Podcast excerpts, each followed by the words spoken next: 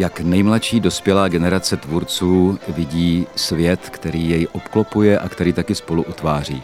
To je Gen Z, to je obsah Gen Zetu, kde se vždycky scházím já, tedy Jan Hanák, průvodce pořadem, eh, s některým právě tvůrců této generace eh, a představujeme si dílo tohoto tvůrce a povídáme se taky o tom díle. Eh, tím dnešním hostem a autorem, tvůrcem je Patrik Fischer. Patriku, vítejte. Dobrý den a díky za pozvání. No já děkuji, že jste přišel, že jste to pozvání přijal, to, za to jsem jako velice rád. A já bych možná jenom eh, doplnil, že jsem taky vaším pedagogem, protože vy studujete na katedře mediálních studií a žurnalistiky Fakulty sociálních studií Masarykovy univerzity v Brně. A že to, co dneska uslyšíme, je vlastně výsledek eh, dvou kurzů, které jste absolvoval v minulém semestru, a to audiožurnalistiky a audiodokumentu. Takže to jsou dvě díla. Jedno je reportáž a druhé dílo je dokument, jak jste ho uchopil jako svou prvotinu. A obě dvě, tato díla se dotýkají vlastně trochu jako společného tématu, ale různým způsobem. Přiblížil byste to?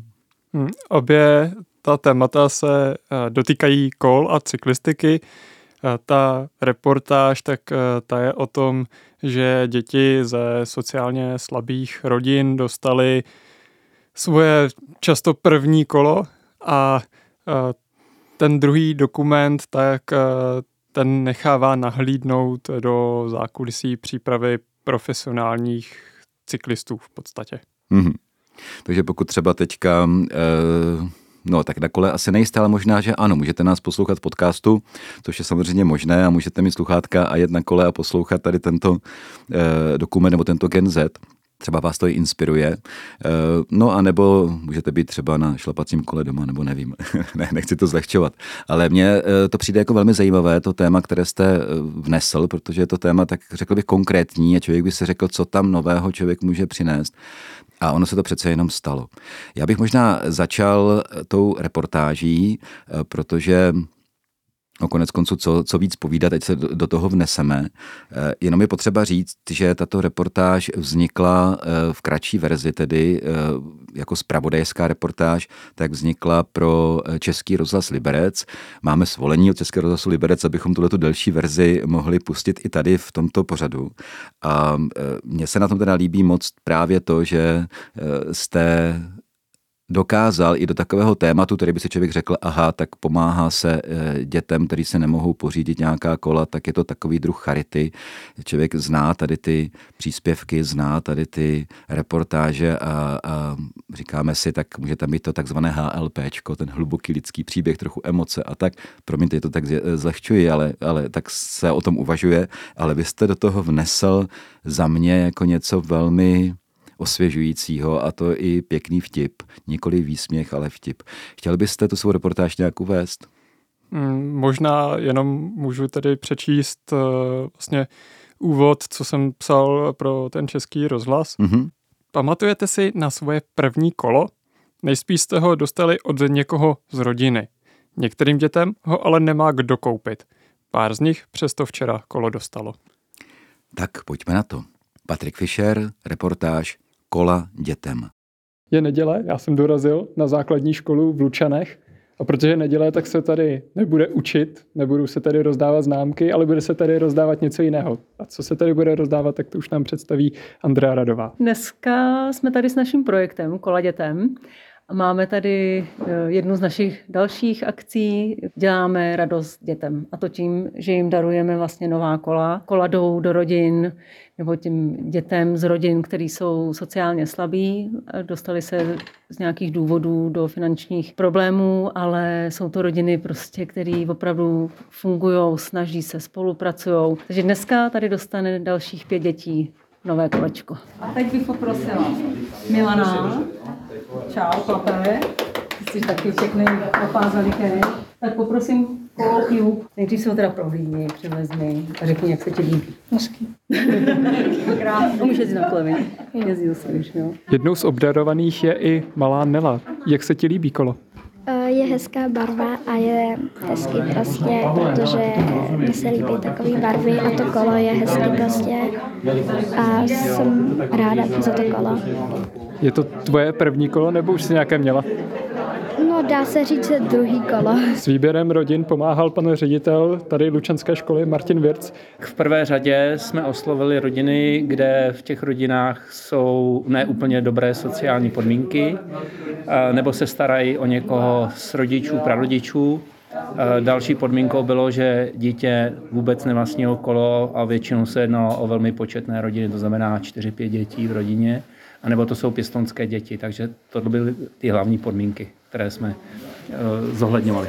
Se svými dětmi dorazila i eh, paní Růžena Divišová. My jsme se o této akci dozvěděli ze školy od pana ředitele. Měli byste vůbec tu možnost koupit dětem kolo? No, eh, takovýhle asi ne.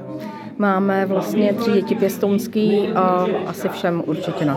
Se scháněním kol pomáhal i Pavel Svárovský z cykloobchodu Průfy, tak kolik kol jste nakonec sehnali? Pro tuto část projektu to byly konkrétně tři kola, ale projekt podporujeme už delší dobu, takže těch kol eh, za ten čas bylo více a je to vždycky typovaný přímo na ty dané děti. Jedno z těch kol zaplatila taky umělkyně Kateřina Hybášková, tak co vás motivovalo k tomu jít a zaplatit kolo? V létě jsem měla výstavu a dva týdny před tou výstavou mi někdo ukradl kolo moje. Takže to mi vlastně vzalo totálně vítr z plachet a když jsem se vrátila k sobě do ateliéru, kde jsem měla rozmalovaný ty obrazy, tak eh, jsem vlastně neměla ani takovou tu energii, kterou jsem měla předtím takže jsem vzala prázdný plátno a tam jsem vlastně takovou tu frustraci a ten, takový ten smutek a hlavně to zklamání, že mi někdo ukradl prostě mýho nejlepšího kámoše, tak vlastně to vznikla oleo akrylomalba, kterou jsem pojmenovala Krutí sandwich. Nevím, jestli znáte ten seriál Přátelé, tak tam je právě jedna epizoda, kde Rosovi ukradnu jeho krutí sandwich a on tam říká těm svým kamarádům, někdo mi ukradl krutí sandwich, jedinou dobrou věc v mém životě. A takhle jsem se přesně cítila já. Takže ve finále, když jsem uh, ten obraz domalovala, tak uh, se ten smutek proměnil vlastně v v takovou, jako v takový úsměv, protože mě to hrozně pobavilo. No a řekla jsem si, že by jsem tady tu energii chtěla obrátit, takže jsem eh, hledala nějakou nadaci, která právě podporuje děti a kupuje jim kola. A našla jsem eh, právě Andrejku, kola dětem, tak jsem ji kontaktovala a řekla jsem, že budu mít další vernisáž a že by jsem moc ráda právě část prodeje eh, toho obrazu by jsem právě chtěla věnovat na kola dětem. Takže na té mojí další vernisáži jsem uspořádala dražbu a do kterých jsem teda dala celkem tři obrazy. No a z těch tří obrazů právě část toho výtěžku jsem věnovala tady nadaci a z toho se koupilo kolo pro Alexandra a mě to udělalo strašně velkou radost. Dobrý skutek je stejně nakažlivé jako úsměv. Takže eh, je dobrý um, inspirovat ty ostatní taky, aby pomáhali těm ostatním, protože když nikdo pomáhat nikomu nebude, tak víte, jak to bude. Tak to byla reportáž Patrika Fischera Kola dětem.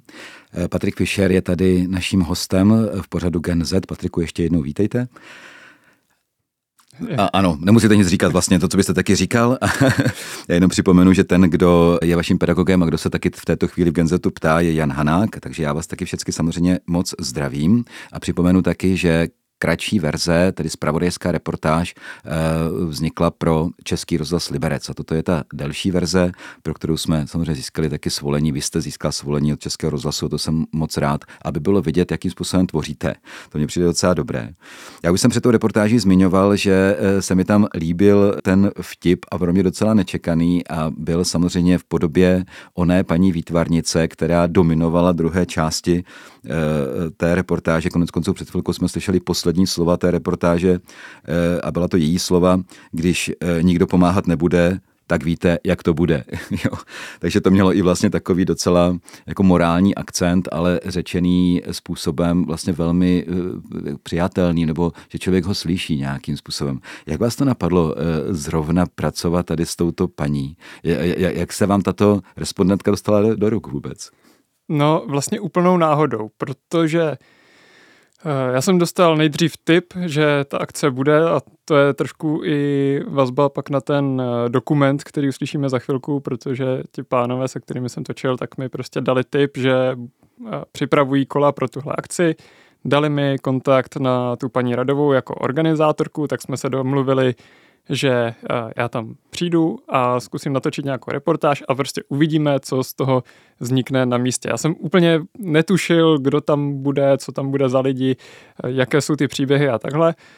A když už jsem tam byl, tak jsem se prostě začal s těmi lidmi bavit, začal jsem se jich ptát, eh, ať už těch dětí a těch rodičů, jaký je ten jejich příběh a zároveň právě těch dárců, jaký je jejich příběh a náhodou vzniklo tohle. Mm-hmm. No, jako mně přijde výborné to, že to známe oba dva samozřejmě, že člověk jako má nějaký plán, eh, co natočí, ale pak se potká eh, s nějakou událostí, situací nebo případně s nějakým člověkem, respondentem, který to jako nakonec ještě posune někam dál. Jo. A já musím teda říct, že v tomto případě, jako myslím, že celé pěkné, ale že ten, že ta paní, paní výtvarnice jako pro mě jako byla přesně ten šťastný respondent, který je schopný jako tomu dát určitou lehkost tomu tématu a přitom e, i ten vtip, který ale není, není výsměch, to mně přijde jako výborné. A eh, to, jak říká když nikdo pomáhat nebude, tak víte, jak to bude, tak to bylo prostě moc dobré. Děkuji moc Patriku za to. Ale my už jsme tedy zmínili to, že byste souběžně pracoval jako během jednoho semestru na reportáži a na dokumentu, což já teda rozhodně nedoporučuji, eh, ale protože si myslím, že by člověk měl to mít jako spíš jako po sobě, protože ta dokumentární tvorba eh, přece jenom jako jde do větších hloubek a, a tak podobně. A taky je to vlastně hodně práce, ono to nezdá, ale hodně práce, zvlášť, to jsou prvotiny. Ale byste to udělal a zvládl jste to, eh, tak mě by docela zajímalo, jestli, jestli opravdu jste vnímal, že je to jako jiné, jiný přístup. I pro vás osobně, nejenom, že se to říká ve škole. Když jste tvořil tu reportáž a když jste se to rozhodl eh, eh, to téma, nebo ne to stejné téma, ale, ale podobné téma zpracovat dokumentárně. Určitě v tom rozdíl je. Já jsem teda měl tu výhodu, že jsem prošel tříměsíční stáž eh, právě v libereckém rozhlasu, takže tu reportáž už jsem měl nějakým způsobem zažitou a nebyla to pro mě úplně vyloženě novinka. Ale ten dokument je opravdu vlastně úplná prvotina, co jsem kdy dělal a ten rozdíl je v tom zásadní, protože uh, člověk najednou musí řešit, jak vyplnit mnohem delší stopáž, protože rozhlasová reportáž je v podstatě na tři minuty. Dobře, dneska na web už se člověk teoreticky může dovolit i nějakou další verzi, ale dokument je minimálně na 15 minut určitě spíš, myslím, že běžná stopáž se pohybuje tak 20 až 30 minut, takže uh, Eh, je v tom jako velký rozdíl a jak jste říkal, že nedoporučujete kombinovat eh, reportážní tvorbu a, a tu dokumentární najednou, zvlášť těm studentům, tak eh, souhlasím, protože bylo to docela náročné, hlavně časově. Já bych to možná jako upřesnil. Eh, jako my tvůrci běžně pracujeme na dokumentu i reportážích jako souběžně, ale myslím tím během toho studia. Během studia je dobré si vlastně nejprve osahat tu reportážní tvorbu a klidně i na delší stopáže, než jsou tři minuty. Ono, vy jste zmiňoval tři minuty, to je tak různé. Jo? Když byste tvořil pro eh, třeba ČRO nebo eh, radiožurnál, tak je to ještě kratší, ta spravodajská reportáž. Ale zase na druhé straně, když byste točil dlouhometrážní publicistickou reportáž, jo, trochu názorovější, hloubější, ehm, třeba pro Český rozhlas plus a pořád zaostřeno, tak klidně je desetiminutová. Jo. Ale je pravda, že dokument bývá obvykle delší, ale nejenom, že je delší, on právě přináší, nebo měl by přinášet nějaké další eh, vrstvy toho tématu, nemělo by to být jenom informování o nějaké události nebo jevu, ale mělo by to jít hlouběji. Eh, já myslím, že vy jste to uchopil um, trochu víc reportážněji, což není vůbec špatné, vůbec ne.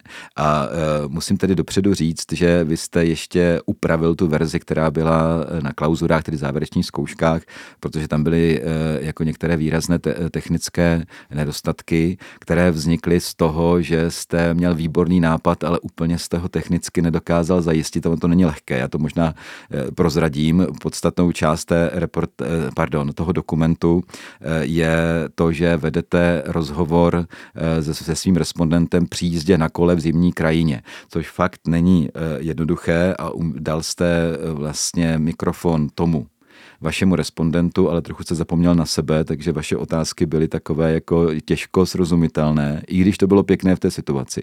Tady pro tuto verzi jste je nahradil, že jste je dotočil, ale myslím, že se vám celkem podařilo to vnořit do toho tak, aby to bylo aby to bylo nějak přirozené.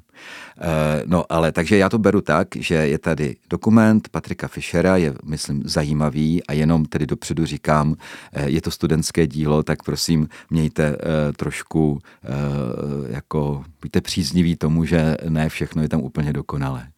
Tak chtěl byste k tomu dokumentu něco říct, no minimálně byste ho mohl uvést tím, jak jste ho nazval. Hm, já jsem ho nazval koloběh mimo sezónu, protože eh, ti sportovci opravdu žijou v takovém trošku koloběhu de facto. Ta, ta sezóna má nějakou jasnou strukturu a eh, právě tady ta zimní příprava, to je ta část mimo sezónu. Uvidíme, jestli třeba vznikne i nějaká část z té eh, pak letní sezóny, z té závodní. Mm-hmm. Tak jo, pojďme si poslechnout dokument Patrika Fischera Koloběh mimo sezónu. Smržovka je taková malá obec v Jizerských horách a hned tady kousek od náměstí je takový na první pohled nenápadný cykloobchod. Na druhý pohled už tak nenápadný a obyčejný určitě není.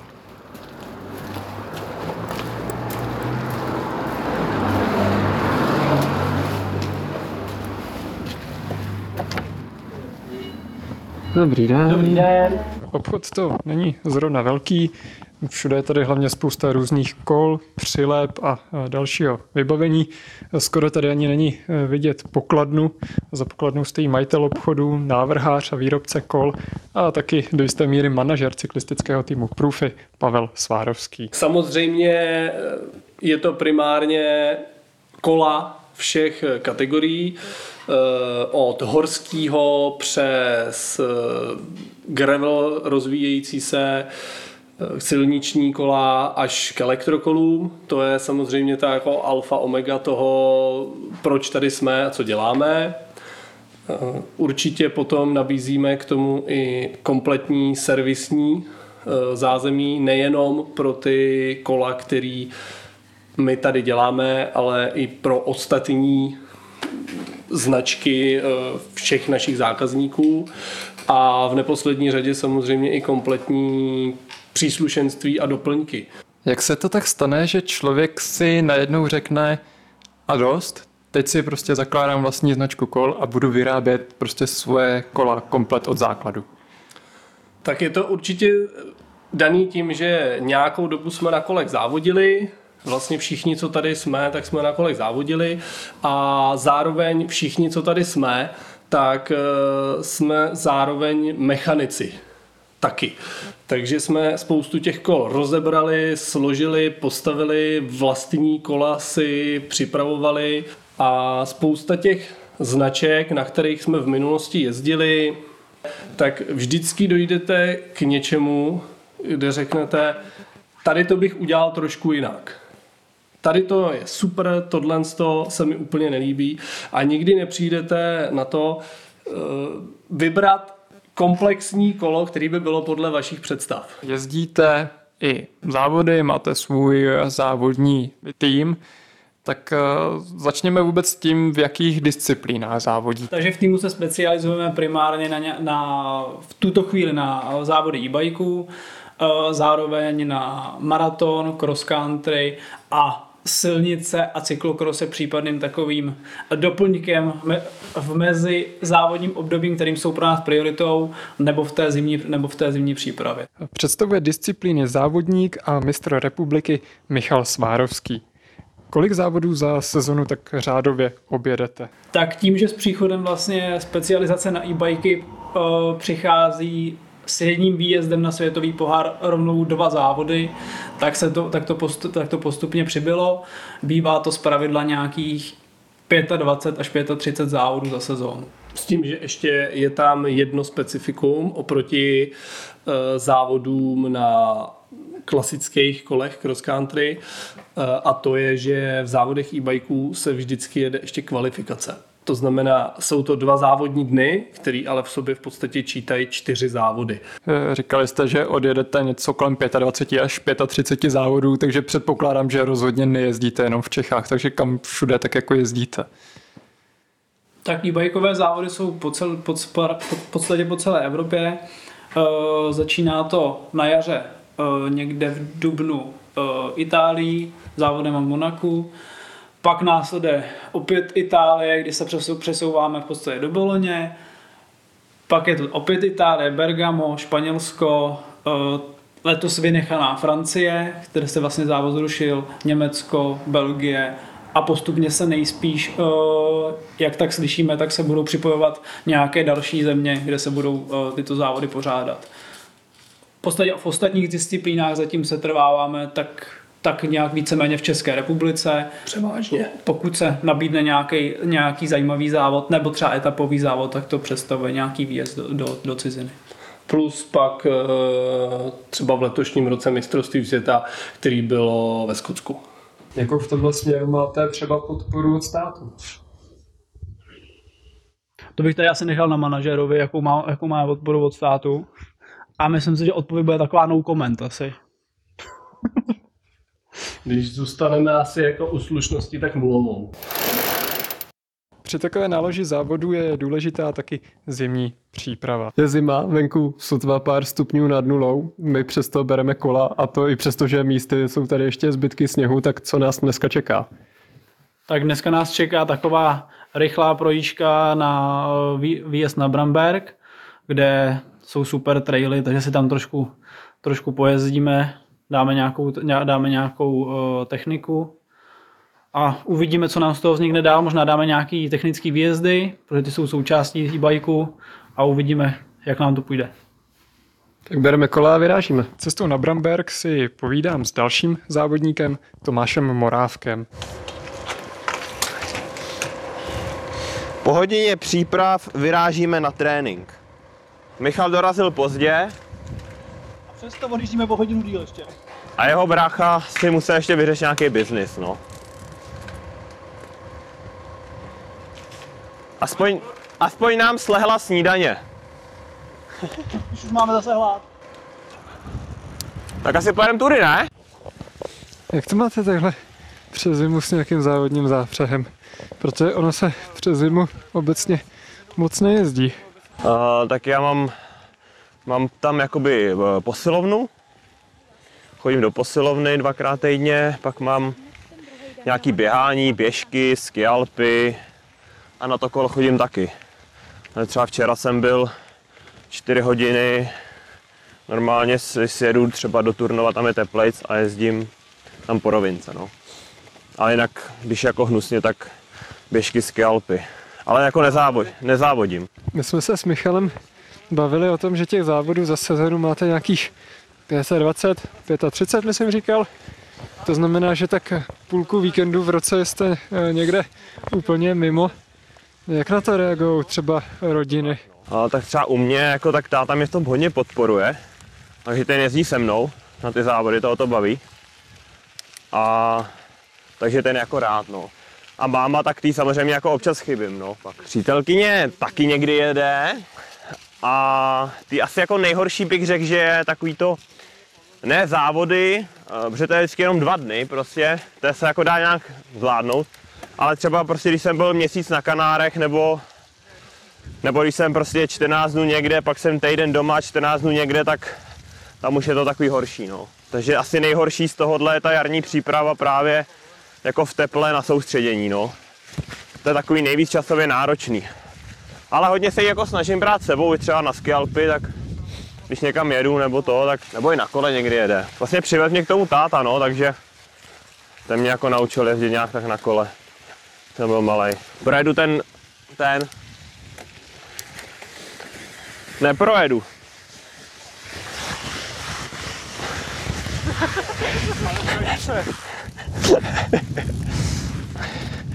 jako, jako snaha byla, no. Já jedu jak ten, jak se jmenuje ten francouz. Jednou nohou, víš? Jako trénink to je dobrý, ten sníh. Jo, že vlastně to klouže. A je to jako i svým způsobem zábavný. Takže já mám třeba rád, když napadne jako prašan, tak třeba právě vytáhnu ty skialpy, nebo i kolo. A jezdím vlastně takový polouce v prašanu. Jo, takže jako super. A když jako člověk spadne, tak většinou většinou do měkkýho. Já jsem třeba začal pozdě, jsem začal třeba v 16 letech až. ale jako už jsem jezdil jako malej vlastně na sjezdovkách a ještě e, na kole, ale jen tak fakt jako jenom doplněk k těm lyžím. A pak vlastně táta mi řekl, jestli chci jezdit lyže nebo kolo. Já jsem si vybral e, sjezdovky a pak jsem se k tomu v 16 jako vrátil. Co mají závodníci radši? Jezdit do kopce nebo z kopce? No, jak kdy. nebo já osobně jak kdy, jako když toho sjezdu už je moc, tak, tak vlastně už, už nemůžeš jako držet ty řídítka, jsi rád za každý výjezd. A když z toho výjezdu je moc a už prostě nemůžeš, tak bys rád nejel do sjezdu. Takže, ale jako asi v globálu sjezdy, no. Samozřejmě zábavný sjezdy jsou dobrý.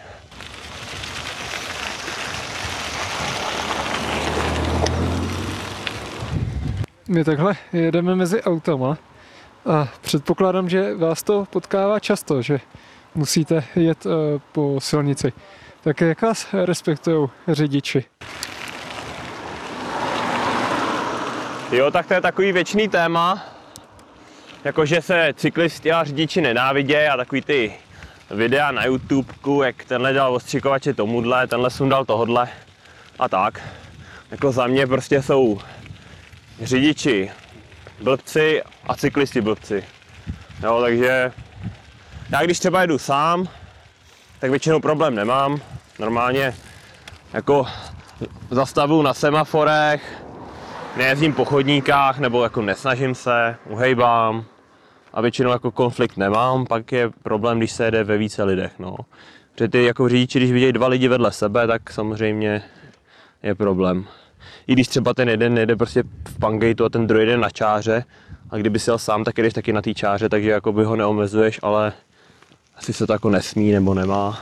Takže pak jsou konflikty jako ostřikovače, nějaký bitky a tak. Nebo že mě někdo fakt jako mm, naschvál objede na těsno, to, se mi, to nemám rád teda. Jo. Když je jako, když je vlastně dlouhá rovina, místa hrozně moc a týpek jenom, jenom protože jsi cyklista, tak tě jako uh, smete skoro, tak to se mi nelíbí.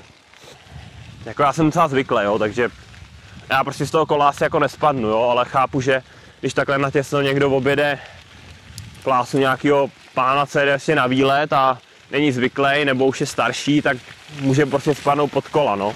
Ano, 1,5 metru, když tam místo je.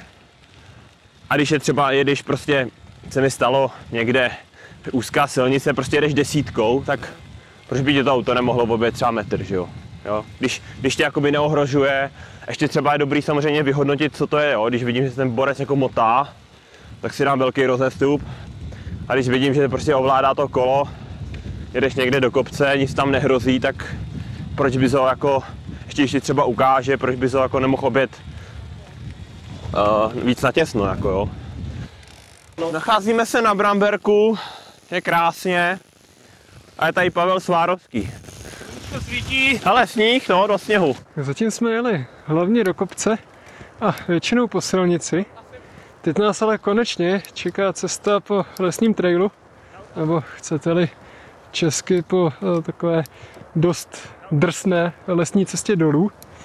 Ale ještě než se vrhneme vstříc terénu a taky sněhu, tak nám dá pár rad trenér techniky Dominik Kvapil, abychom dolů dojeli ideálně celý. Nepracuje s tím kolem, opravdu chce to přirozeně.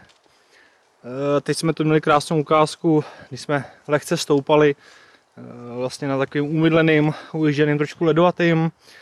Lehčí kvalt, víc roztočený nohy, nepracuje s tím, nechat to kolo lehce ho regulovat, tam opravdu to nechce žádný veliký e, převody, tahat to silou, to okamžitě to kolo jde do smyku a jedeme mimo vlastně tu naši zvolenou trasu.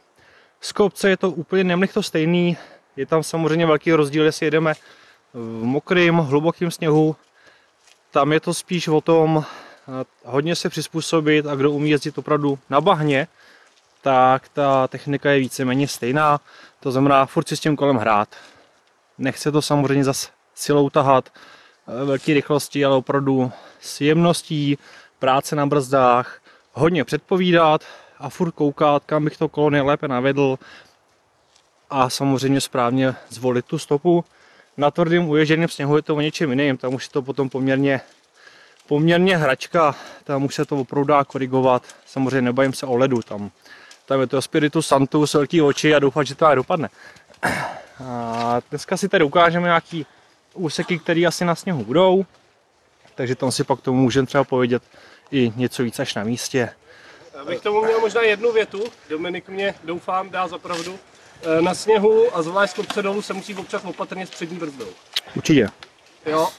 E, ono si mnoho lidí totiž myslí, že přední brzda na kole je jenom jako na okrasu. To já vidím na servise, když prostě měníme destičky jenom na zadních kolech, respektive na zadní brzdě. Ale ona ve skutečnosti ta přední brzda zpracovává nějakých 70% eh, toho brzdního výkonu. Ale opravdu v té zimě se s tím musí trošku opatrně. Technika je opravdu základ veškerého ježdění. A tam bych ještě zdůraznil, speciálně na elektrokolech, na kterých se dneska ty lidé dostanou do míst, kam by se běžně nedostali. A pak je právě takovýhle kolegové stahují vrtulníkama, že jo? Přesně tak. Jo. Takže si myslím, že na elektrokole je ta technika ještě o maličko důležitější. Tak, tak. Vratějí se k tomu lidi, kteří prostě 15-20 let neseděli na kole. Teď samozřejmě nějaká možnost si pořídit elektrokolo už za poměrně rozumných finance, dostanou se do míst, kam eh, prostě naposledy byli v mládí a hurá z kopce a nejenom zjistí, že to kolo je těžší, že vlastně ta stabilita je na tom jiná. Tak jedem. Tak jsme na začátku trailu, tady máme ten takový dropík ze skály. Teď je tady hodně hnusně, tady jsou tady popadaný stromy. Člověk vlastně vůbec neví, co ho tady čeká. Kořeny. Další oslizlá skála. Za ní propás, zatáčka doprava. Kořeny, které jsou dneska hodně, hodně uklouzaný. Tady přijde taková nebezpečná skála, vůbec nevím, jestli to projedu. Tady se to dalo jet, že jo? Dalo, viď? Tady je potřeba zvolit dobrou rychlost. Padák. Hnedka drop. Další skála, drop do kořenů, hodně vody. Nebylo tam vidět. Hnus. A tady už je dobrý to pustit. A jen tak si to obskat. Chlapi jako správní profesionálové tady jezdí nahoru a dolů. Motejí se mezi stromy dost natěsno, přejíždí úplně šílené kořenové pasáže, skály, skáčou různé skoky, hlavně teda dropy. Drop, to si představte, že prostě jedete a, najednou je díra dolů. A zatím to je, za to já jsem rád, že tady teda vůbec zvládám mít a tlačit to eh, těžké elektrokolo. Zlámat si tady nohou by rozhodně nebylo úplně složité. Tady nám přichází sníh, pomalíme radši. Tohle je nepříjemný, hodně nepříjemný. A voda. Nechceme být zaprasený, takže jedem pomalu. Tady máme výjezd na skálu, to já nejedu. To se bojím. Hezky. To je jenom do strachu, ne, kuci? Já si myslím, že bych to zvládl. Jo, tak to si vždycky všichni myslej. Ne, já se jako, já to zvládám, ale musím se na to naladit. A chytíš mě, až budou padat dolů. To bych jako spíš chtěl, jako víš, se to... Tady nejezdí úplně doleva, ale když se spíš jakoby eh, prostředek nebo víc vpravo, No, a ten pohyb vychází furt stejně, že musíš mít určitou rychlost, kterou ti třeba Michal ukáže a uděláš tam takový ten pohyb, že to před sebe tady na té hraně hodíš. No. Aby se takhle nevyjel a zase nepadal zpátky. no. Ten pohyb vychází furt stejně. Do toho dáváš vlastně před sebe. My jsme tady na zastávce udělali pár fotek, pár videí na sociální sítě. Jsou sportovci zároveň tak trochu influenceři dneska už. Asi, asi jo, no. Ale jak kdo? někdo na to kašle, někdo, někdo to dělá, no. tak někdo je s tím Instagramem větší kámoš a je mu to takový příjemnější a někdo to je jako třeba Pro, proč to vlastně jako tak je? Protože já jsem si jako to všiml, kvůli že... sponzorům, no. Kvůli sponzorům, aby to bylo vidět. Bych řekl, že mnohdy jdou výsledky na vedlejší kolej. Vrátili jsme se z výšťky a už jsme museli trochu kalkulovat s výdrží baterky. Jak je to v závodě? Tam si asi taky musíte dávat pozor, abyste ji úplně nevybili, ale zase předpokládám, že chcete využít i úplné maximum. No, záleží, uh, záleží na velikosti baterky samozřejmě a na, na dílce toho závodu. Kdy se nám samozřejmě uh, můžou ten závod třeba špatně spočítat. Pravidla je na nějak, na, počítaný na hodinu závodu, Uh, ale stalo se nám, že úplně netrefili v podstatě vzhledem jako podmínkám, které panovaly na tratě, netrefili čas a závod trval hodinu 15, takže mi fakt jako vyšla baterka, že 300 metrů před cílem jako už jsem vypnul a už jsem musel dát za svý. Ale záleží na velikosti baterky samozřejmě, jakou si který závodník zvolí. Teď v podstatě těsně po Vánocích. To znamená, že většina z nás ještě tráví zbytky nějakých řízků, kaprů a bramborového salátu. Jak to mají sportovci? Protože výživa je taky důležitá, že No, řekněme, že mezi svátkama se takzvaně nesprasit. Takže toho salátu co nejmín, nebo se dělá, nebo se dělají takový leh, lehčí saláty bez majonézy ideálně. To cukrový uh, obcházet ten, stůl, obcházet ten stůl s obloukem, ale samozřejmě jak kdo na to trpí. Někdo nabere, někdo nabere rychle. Uh, ten, ten tuk, něk, něk, někomu to nevadí, ale je to takový jak se říká, no, takže to, to, ta strava je důležitá, takže i tak se tomu nějakým způsobem vyhýbat a regulovat to. A zase neodepírat, neodepírat to, si to jako přes sílu samozřejmě. Takže takový uh, s rozvahou. Veřejností se občas elektrokola vnímají jako taková věc pro lidi, kteří mají nějaké fyzické problémy nebo pro lenochy. Tak když srovnáte tréninkovou jednotku na klasickém kole a na elektrokole a pak třeba statistiky jako nějaká tepová frekvence, kalorie a podobně, je tam nějaký rozdíl? No tak řekněme, že takovýto názor jsem měl před prvním mistrovství republiky na jíbajících taky a říkal jsem to i v rozhovoru v podstatě po závodě, kdy ale eh, čísla mluvily úplně, úplně jasně, kdy vlastně jsem dosahoval i vyšší tepovky než při klasickém závodě, což samozřejmě eh, je způsobený nejen tou váhou kola, ale že opravdu ono i to, že vám připadá, když najednou se ten, že když, když uh, se ten kopec stane průčím, že vám ten motor přestane, tak vy si začnete ještě, vy si prostě začnete ještě víc přidávat sám sobě. A samozřejmě potom dostává to tělo zabrat i při těch sjezdech, kdy ty sjezdy se v dnešní době už dělají na ty závody e-bikeů těžší, techničtější. Řekněme, přirovnal bych to spíše k tati Endura. A uh, Někdy to tělo druhý den po probuzení docela dost bolí. Vy zároveň jezdíte na obou kolech, tak uh, máte nějaké takové poslání, aby se trošku stlumila ta nenávist uh, mezi jezdci na normálních kolech a na elektrokolech? Já si myslím, že je v podstatě úplně jedno, na čem jedu, ať už je to normální kolo nebo elektrokolo. V podstatě všichni děláme to stejný a to je cyklistika a to by nás mělo bavit. A zároveň samozřejmě ty elektrokola přinesly vhodný, uh, vhodný podmínky pro lidi, kteří by prostě na to kolo normál, za normálních podmínek ani nesedli, takže alespoň se dostanou z domova do přírody. Tak eh, to byl dokument Patrika Fischera Koloběh mimo sezónu. Patrik je stále naším hostem, ještě neodešel, neutekl, to jsem moc rád, že tady jste Patriku. A já jenom připomenu, že to byla vaše dokumentární prvotina, kde jste trochu zápasil i s technickou dokonalostí nebo technickou kvalitou, ale myslím, že se to nakonec celkem podařilo. Já teda musím říct, že mě velmi eh, potěšilo to vaše experimentování. Já si myslím, že by člověk experimentovat měl a i to, že jste se vydal jako na, na jízdu s respondentem zimní krajinou eh, a eh, chtěl jste natočit rozhovor a částečně se to podařilo, částečně tam byl trochu problém. Eh, ano, to se stává, člověk získává zkušenosti tím, co udělá i třeba za chyby ale líbí se mi to, že jste do toho experimentu šel, že jste to nenatočil eh, jako na první dobrou někde v místnosti, jako kde to bude technicky dobré. Eh, no, lákalo vás to hodně takhle experimentovat zvukově? Eh, do jisté míry určitě jo, protože sednout si někde ve studiu, kdekoliv v místnosti, to přesně jak jste říkal, to není zas tak jako složitá věc, ale právě mě lákalo jít ven a zaznamenat vlastně i třeba ty ruchy toho prostředí venkovního a to se nakonec teda pak úplně nepovedlo, ale chtěl jsem původně zaznamenat i třeba nějaké ty reportážní situace, které vznikají mezi těmi jezdci, protože jsme jeli ve větší skupině. Tam je problém, že Ono to není technicky až tak náročné, ale stojí to hodně peněz, pokud, pokud člověk nemá přístup k tomu vybavení a na tom jsem trošku stroskotal. No. A tak ne, tak docela.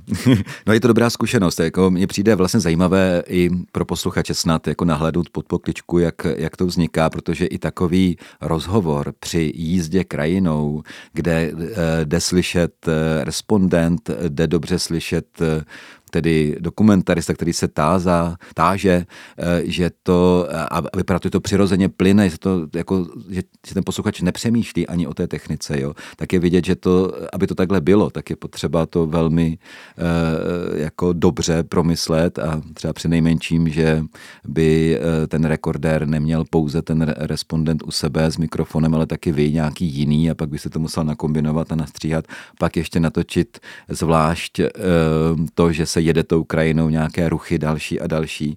Eh, ale mně to přijde výborné, jděte do toho, dělejte to tímto způsobem. Já myslím, že ten potenciál tady je veliký. No. Já jsem celkem rád, že se vám to líbí, protože eh, tenhle přístup se mi už osvědčil třeba i na reportáži, když jsme točili eh, reportáž o boulderingu, tak prostě jsme šli na boulder a zkoušeli jsme líst, takže mě to baví zase jako jít na to místo a předat takové ty první dojmy. Mm-hmm. Tak máte rád akční situace, to je dobré. A taky mám vztah ke sportu, takže... Jo, jo, jo, jo. Taky se mi líbilo, že vlastně tam bylo v tom dokumentu to, že když se tam vneslo téma elektrokol, nebo to tam hodně bylo přítomné, tak ono to vlastně končí i tím, že eh, ten jeden z hlavních respondentů říká, že k tomu možná konfliktu, dalo by se říct, že někdo řekne, jako elektrokolo to není žádná cyklistika, tak on říká, ale alespoň se dostanou z domova do přírody a třeba u někoho je to složité, že už by eh, to na tom klasickém kole ani nedal. Patriku, je nějaké téma, kterému se otevíráte dál, co vás teďka čeká?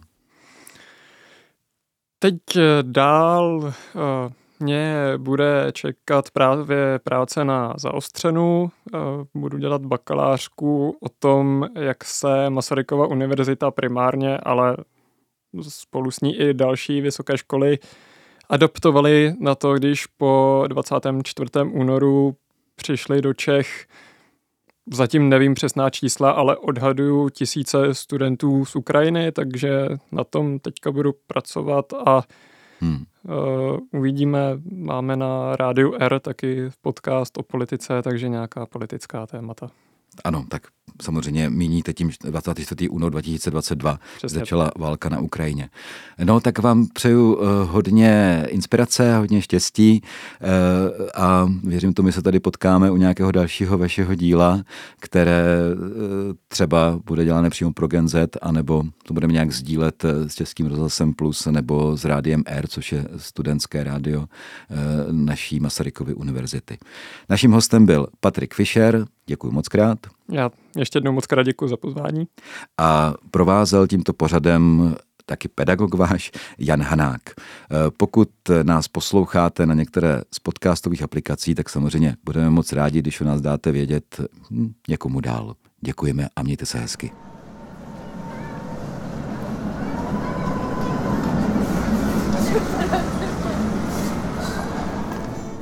Je to marketingový tah?